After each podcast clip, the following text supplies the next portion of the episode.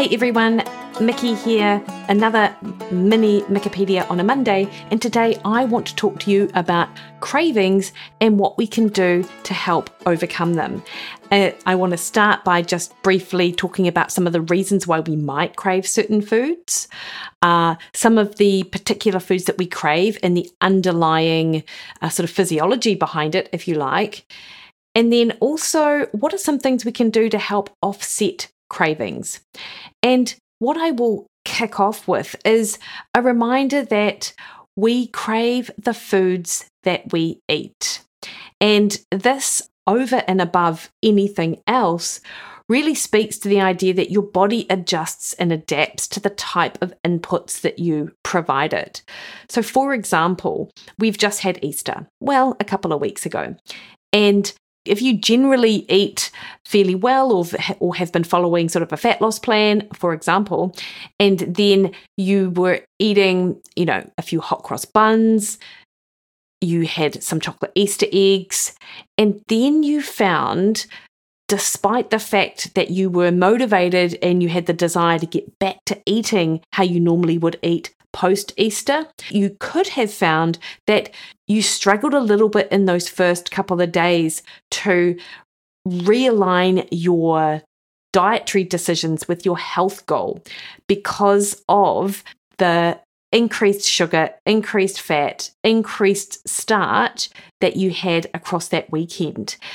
And one of the problems, I guess, is that you can influence your blood sugar regulation even across just a couple of days of increased carbohydrate intake and increased sugar intake. So, not only do you have this sort of shift in your blood sugar levels, which makes it more difficult to sort of regulate and stabilize, and I would say this is more so for people who might already have issues with blood sugar regulation, potentially not with others but that can definitely impact on your ability to get back to eating in a way that aligns with your health go- goals post um, having those types of foods. In addition, though, foods that are higher in sugar, some higher in fat, they do change that sort of chemical response in the body, and you do or you can get um, a release of a hormone dopamine in the brain, which leads to sort of feelings of pleasure and reinforces the desire for certain foods as well. So it's almost this two pronged response going on that you then have to mitigate. And our taste buds change really quickly. So, even, and you'll know this if you've ever gone through any kind of dietary change where you've shifted your patterns of eating, uh, to sort of remove things like bread and large amounts of junk food and things like that and bring in more vegetables and fruit. Initially, it might taste a little bit bland or a little bit boring, but over time, you adapt to that change in flavor profile and you, you come to love it. And part of it is that taste bud change also. So I think there's a little bit of that going on too. But I have many clients and many people who are doing things like Mondays Matter who really struggle to sort of come back to the diet plan after having some of these sort of deviations. And I don't think it means that you can never have a deviation on your diet at all. I just think it means there needs to be some increased awareness as to where this is coming from and then how to mitigate that. So, just, you know, cravings can be caused by a variety of factors. And the first one, of course, is just what I talked about is that your most recent dietary experiences will change the types of foods that you do or don't crave. But there are other things as well, like you may have heard that we crave chocolate because we're low in magnesium. And I see this all of the time on different social media outlets or digital platforms when there's a health and well-being article written and it's got a woman doing yoga on the front and it talks about how you need chocolate because you're probably lacking in magnesium. There is some truth to the idea that if your body is lacking certain nutrients, you might crave foods that are rich in those nutrients. However, that's not really the case with chocolate. So, like I would say that when uh, people, I often have people say something like, I just really craved a steak. And that might well be due to that their body needs a little bit more iron or zinc or is craving a high protein hit. I think that's certainly something that can be um, that would stand up in terms of uh, science, if you like. But we're actually one of the most well known uh, physiological responses to a nutrient deficiency is something called pica. And pica is a condition in which a person has an intense and persistent craving to eat non food items that don't have any nutritional value, such as ice, dirt, chalk, paper, or clay. And it's thought that pica cravings are caused by a combination of biological, psychological, and cultural factors, interestingly. And there is some research to suggest that pica may be related to nutrient deficiencies such as iron or zinc which leads to this increased desire to eat non-food items. And this it's not a very common occurrence as you can imagine, but it can crop up when uh, for in certain conditions, for example, pregnancy. However, it has also been found to be influenced by psychological factors such as stress, anxiety, or a history of trauma or abuse. Cultural and environmental factors can also play a role in pica cravings. Uh, particularly in communities where eating non food items is seen as a cultural tradition tradition or a way of coping with certain um, conditions. Now, I probably don't need to tell you uh, that this is dangerous. You know, eating non food items can lead to serious health problems such as gastrointestinal blockages, poisoning, or infections. So, it's certainly not something to just be dismissive of or just, oh, you just need some iron, whatever. But this is your body's extreme response to a nutrient deficiency. And that's a far more likely occurrence than, for example, the fact that you need magnesium so your body craves chocolate. But nutrient deficiencies certainly are one reason why you, you may crave a certain food. Another very obvious time or reason for a craving is, of course, hormone changes. And it's very common that fluctuations in hormones, particularly for women in their menstrual cycle, whereby they go into their luteal phase where you get a higher amount of both estrogen and progesterone, this can lead to food cravings, much the way that pregnancy can lead to food cravings also. And what I would also say is that potentially changes in blood sugar regulation at this time may also then make cravings even worse. So, when you've got higher amounts of progesterone and estrogen present, you are slightly more insulin resistant. Or conversely, a better way to put it actually is that you're less able to access your carbohydrate stores. So, um, your body is unable to get the glucose that it might need in order to, you know, just fuel normal everyday activity or the brain or things like that. So vague, isn't it, when I say things like that? But you get the drift. So therefore, blood sugar regulation is is a little bit harder at this time, and those swings in blood sugar can also make you go into slight hypoglycemia or more dramatic hypoglycemia that then means that you're going to crave foods that bring you back up to within that sort of normal range. And often people say that they crave sweet foods or toast and jam, chocolate, etc. at this time. Now, I do think that there is a level of um, emotional state that plays into this, which is the next reason why people would crave certain foods.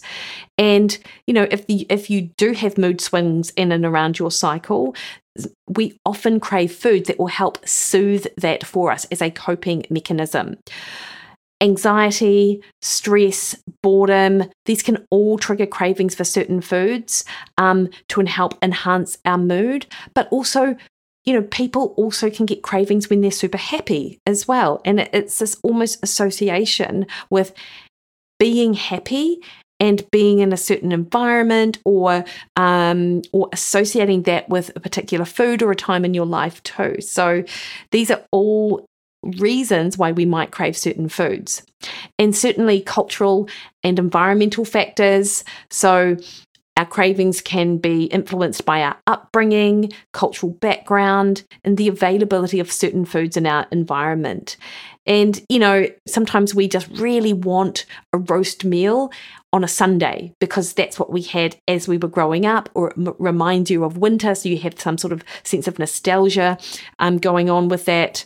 Uh, sometimes I crave things like potato chips, uh, in part because when I and I and I think back, and this is more of a nostalgic thing actually, but certain foods I crave because it reminds me of a certain time in my life. Like, for example, when I was growing up, that most iconic TV show Chips was on TV on a Tuesday night.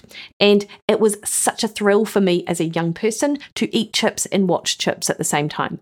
I know it was it was the simple things, right?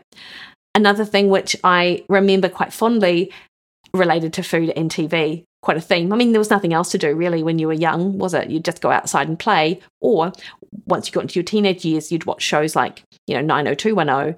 And I remember distinctly that it was a thing that we would do would be to get a an ice cream Moro because they were very new at the time and a diet coke.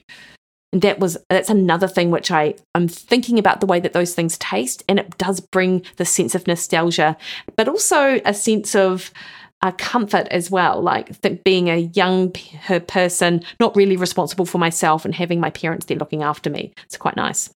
Uh, yeah, so there are, I, I, could go on actually, and I was just about to, but I will not.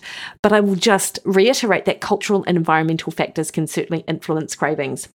And then, of course, whilst you will not find this in any diagnostic statistical manual, addictive properties of foods can lead us to crave them. So, there are foods that do trigger a release of dopamine in the brain, and it can lead to feelings of pleasure and reinforce the desire for those foods. And I did mention that at the start that we crave the foods that we've just eaten, but the other prong of that is that they do provide that sort of dopamine hit. Interestingly, on those addictive properties, I see this all of the time with clients. They really struggle to give up dairy. And in fact, so many people are sensitive to dairy, but they constantly ignore it because it is such a traumatic experience to break up with dairy. And in fact, this is one of the reasons why my Mondays Matter plan is dairy free initially, because it is so challenging for people to do it that I want them to experience what life is like without dairy. So then they have this intel as to how they respond to it. And if at the end of eight weeks they have no negative, they didn't notice any uh, potential improvement in things like acne, uh, other skin irritation, mood, tender breasts, things like that. Hey, no worries on the dairy. It's probably not an issue for you. But many perimenopausal women who have heavy periods, mood swings, tender breasts, um, or skin irritation, people with skin irritations or sinus issues, asthma, they do really well on no dairy. But dairy does have opioids in them, and I and part of the dairy thing I think is a taste and a texture um, can make people sort of struggle to give it up because it's quite, if I say unique, I mean, you know, yogurt just has a particular texture that we love, and I mean, cheese, hello. But Dairy also contains small amounts of naturally occurring opioids called casomorphins. Casomorphins are released during the digestion of dairy proteins and they can bind to opioid receptors in the brain. This triggers a release of dopamine, which can give us a sense of pleasure and satisfaction. Now, the same casomorphins, though, in a certain subset of people, can also create something called BCM7, and this is the thing responsible for increasing the inflammatory response to dairy. Now, it's not the case with every person, but if you do have a sensitivity to dairy, due to this problem, uh, then it is the casein protein, which is one of the reasons why it, when I t- talk about dairy free, it's, you know, casein dairy is the thing. So, yes, that particular addictive nature of dairy can make it difficult for some people to give them up. And people can, in fact, get some withdrawal symptoms when they try to stop, such as those cravings, headaches, and mood changes. But as I said, the texture of dairy products, um, the habitual nature of us having them, cultural and social factors are other reasons why people struggle to give up dairy. So um, that is definitely one food that um, can trigger the uh, that that people really struggle with, but we can have cravings for. Now, if we get back to chocolate, though, uh, the idea that chocolate cravings are related to a magnesium deficiency is a popular myth that has been well debunked by science. While it's true that chocolate does contain magnesium. You have to eat an entire Lindt block to get 200 milligrams of, of magnesium, which is a ton of sugar and calories for very little magnesium. So, uh, there it is definitely not the magnesium that is making you crave the chocolate. It will be texture, it will be the sugar fat combo and the flavor and the mouthfeel, which is texture, really, isn't it? That we all sort of crave. Not all of us, some of us don't crave any chocolate, but that people crave and not the magnesium itself. And hey, if you think you've got a magnesium deficiency, get a magnesium supplement. How easy is that? My favorite, this sounds like an ad, and it really isn't, but is the Mega Magnesium from Chemist Warehouse, actually. And it's the powder and I always say get it from the chemist warehouse because it tends to be cheaper. Uh, so, I mean, hey, you might find it cheaper elsewhere, but it's also got taurine in it, which is an amino acid, which is good for the brain, and B6. And both of these things can actually help enhance our GABA production in the brain. And GABA is the neurotransmitter that helps us, keeps us calm. So if any sort of of your cravings are stemming from anxiety or stress, that kind of thing, having this Mega Magnesium product uh, from Ethical Nutrients could be a game changer for you. And you know what? As I say that, I'm thinking to myself, oh man, I should have got Ethical Nutrients in as a sponsor for this. But anyway, next time, if you know anyone that works there, do that. So, the other food that people crave is bread. And in fact, it does make me laugh when people are like, oh, I just love my bread like it's some unique part of them as an individual and it's not something that is that they basically share with you know 90% of the western population everyone craves bread i crave bread or toast and, you know, there are very, you know, there might well be physiological, psychological, and cultural reasons for this to be the case.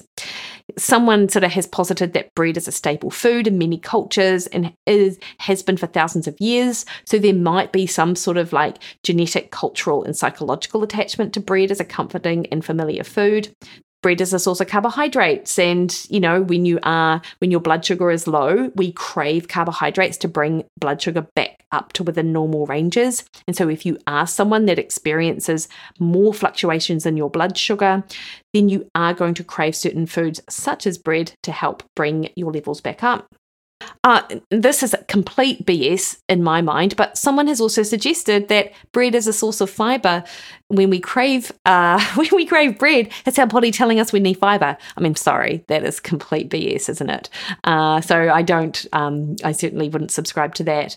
But what I would say is that um, that bread, that the smell of fresh bread, almost always makes you hungry. The way that toast almost makes you always makes you hungry. You can finish a meal, smell toast, and then you want to eat toast. And this might be related to the Maillard reaction, actually. So, when we toast bread, um, there's a chemical reaction, the Maillard reaction, which produces a variety of aroma and flavour compounds, including acetaldehyde, furfural, and maltol, which gives toast its distinctive smell and taste. Bloody delicious, if you ask me. These compounds can stimulate the appetite and trigger cravings for toast, particularly if we are hungry or have not eaten in a while. I would say that is true regardless of when you smell. And the smell of toast does trigger memories and associations with positive experiences, such as breakfast with family or friends. And I I do agree with this actually. If we go back to what I was saying about, you know, my own childhood experiences and and that um, sort of comfort blanket, if you like, that you get with certain foods and certain situations. I mean, I think most of us all grew up um, eating toast, and we will have uh, part of that sort of comfort eating comes from eating foods of our childhood. And so um, when we crave uh, some sort of more emotional and there's something emotional about our craving, like we might be feeling a bit more vulnerable or just going through a much more a psychologically difficult or emotional time, then this is going to be one of the reason, one of the sort of foods that we might sort of turn to. And also, the this is the same with chocolate actually, is that the breakdown of carbohydrate to glucose will boost serotonin, so that feel good feeling, and will also boost a release of dopamine too, which, as I said before, is associated with pleasure and reward. So that's, you know, it's it's worth noting that. And I mean, salt is another very obvious craving, and I would say that this is a this is a true craving. And one possible reason is, of course, that your body does need sodium, regardless of what you hear about the sort of health negative health implications of high salt. And I think I need to do a mini Mikkipedia on that topic alone. But sodium is an essential mineral that helps regulate fluid balance, blood pressure, nerve and muscle function, the production of ATP if we do not consume enough si- sodium in the diet, or if we have a low carb diet so we cannot store sodium, our body might signal us to eat more salt to meet our sodium needs. Uh, so that is one of the reasons. So, you know, oftentimes though, we don't necessarily think about it as a craving for salt, or we might, but it's like we want crunchy, like potato chips and pretzels uh, that often are salty as well. And um, these types of foods also help with that release of dopamine because of their carbohydrate content. So, these are the reasons why we crave some foods and certain foods. But importantly, what can we do about our cravings? And I think this is something which is worth uh, worth talking about as well. So, firstly, be aware and not only about the food that you're craving, but the reason you're craving it. And if you just sort of don't put time into understanding some of the reasons why you eat and then putting these self-monitoring tactics in place then you can like you will never sort of get to the bottom of why you can't follow a diet that aligns with your health goals if this is something which is concerning to you. You know if you're constantly giving into cravings and going i have no idea why i've got no control around food understanding how your food affects your how your mood affects your food and subsequently how that food then affects the other things that you eat that's going to go a long way to helping you sort of dial in a dietary approach that you are happy with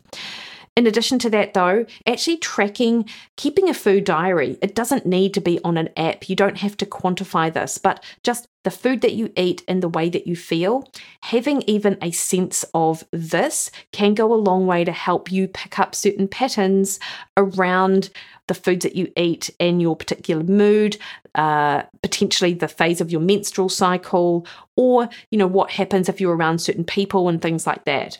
That does sound like it's getting into the weeds a little bit with that emotional, psychological sort of piece, but food is very rarely about food, isn't it? And cravings is very rarely about the food itself. So definitely worth being mindful of that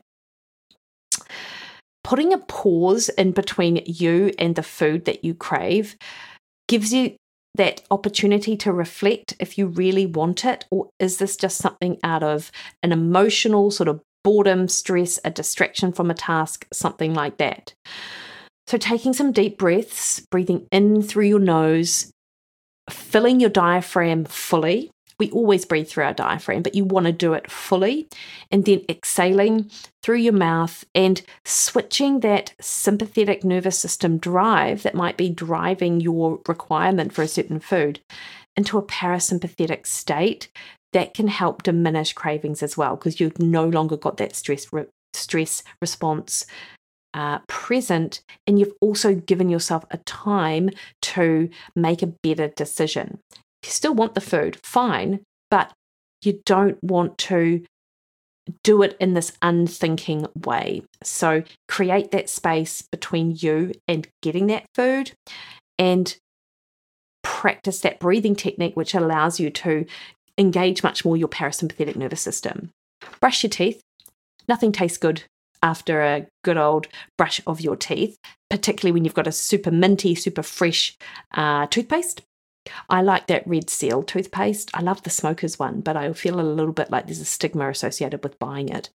Clearly, I'm not a smoker, uh, so I don't often get it. The baking soda one is also good. But someone did tell me, this is a bit of a tangent. Someone did mention that the red seal toothpaste was actually a little bit too harsh on enamel. If a, a dentist is listening to this, can they sort of, can you fact check that for me? Because um, I would really like to know.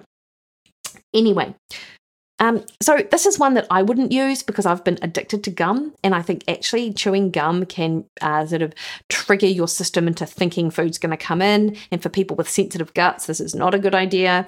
But for others who do not have that concern, chew gum and note if this is going to change your craving for a particular food. Um, drinking water. Sometimes we crave and we think that we're hungry, but in fact we're thirsty.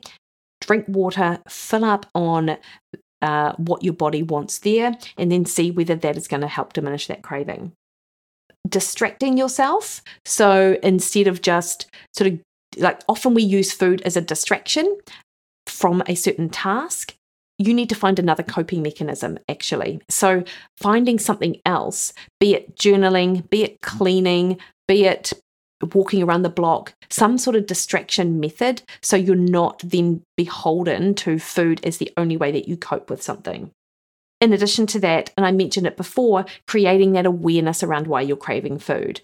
And uh, writing in a journal can really help. And I know that's not going to suit everyone, but writing is such a powerful tool to help you understand better why you crave, when you crave. And then you can come up with strategies to help offset that it goes without saying that if you're not balancing out your meals with good fiber and good protein, then it's harder to regulate your blood sugar, and subsequently, that's going to impact on your food decisions. Filling up your foods with your, your plates with plenty of protein, minimum of 30 grams, particularly in the breakfast meal and the dinner meal, but also good fiber as well, because that helps buffer the blood sugar response to a meal and will change the foods that you crave. Having other foods available and on hand to eat when you're truly hungry is going to help offset that hunger, craving for something of our childhood, and instead you're filling up on food that you really like, that you really need. I'm sorry. So, things like hard boiling eggs, eggs, roasting chicken drumsticks or a whole chicken, you know, cooking sausages and popping them in the fridge. Like, have these protein based foods available and vegetables cut up as well to help uh, fill you up on foods you need so you're less likely to, to then give in to a craving. Add salt to them as well. Be mindful of sleep. Sleep makes your blood sugar, it makes your insulin uh, response and it changes that brain feedback reward system. So when you eat foods that give you pleasure, you're going to get an, an enhanced response from that uh, feedback loop. So, if you are constantly underslept, initially at least, you are going to crave certain foods. Now, what research has told us is that over time, this does diminish, uh, but if you even you know one a, a, couple of nights sort of of disrupted sleep each week uh, within your normal sleep routine is going to make you uh, crave certain foods on that subsequent day. So do be mindful of that. Remove from your environment the foods that you crave.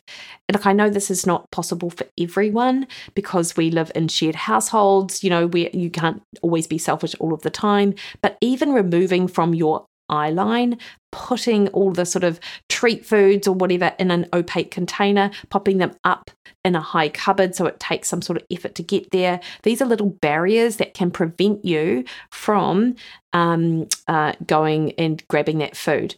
Ideally, of course, though, they wouldn't be in the house in the first instance.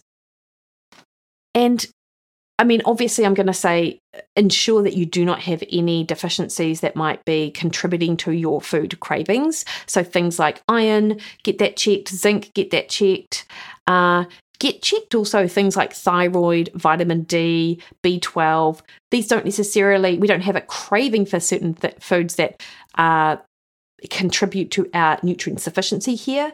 However, these things do impact on your energy and your metabolism, and it makes it uh, so we will be less likely to grab something to uh, prop up our energy, which then impacts on the types of foods that we eat regularly, which then impacts on the foods that we crave regularly. So, ensuring good blood sugar regulation, in addition to nutrient sufficiency, is also going to be important there.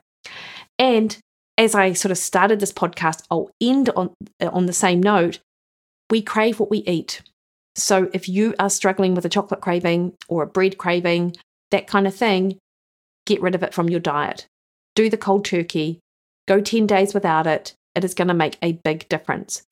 The one thing I have not mentioned actually, just before I go, the same goes with peanut butter, man. I honestly, the number of people who are addicted to that peanut butter is um, uh, certainly something to, to that warrants an own special mention as well. So that's definitely one to go cold turkey on as well. And it's not forever, you're just getting rid of the habit of having a spoon or three every time you go past the pantry. Anyway, all right, guys, so that is cravings. That is some tips to help uh, address the cravings. If you've got a topic that you want me to address on a mini Mikkipedia, please let me know. Otherwise, have a fab week and we'll catch up next week. See you later.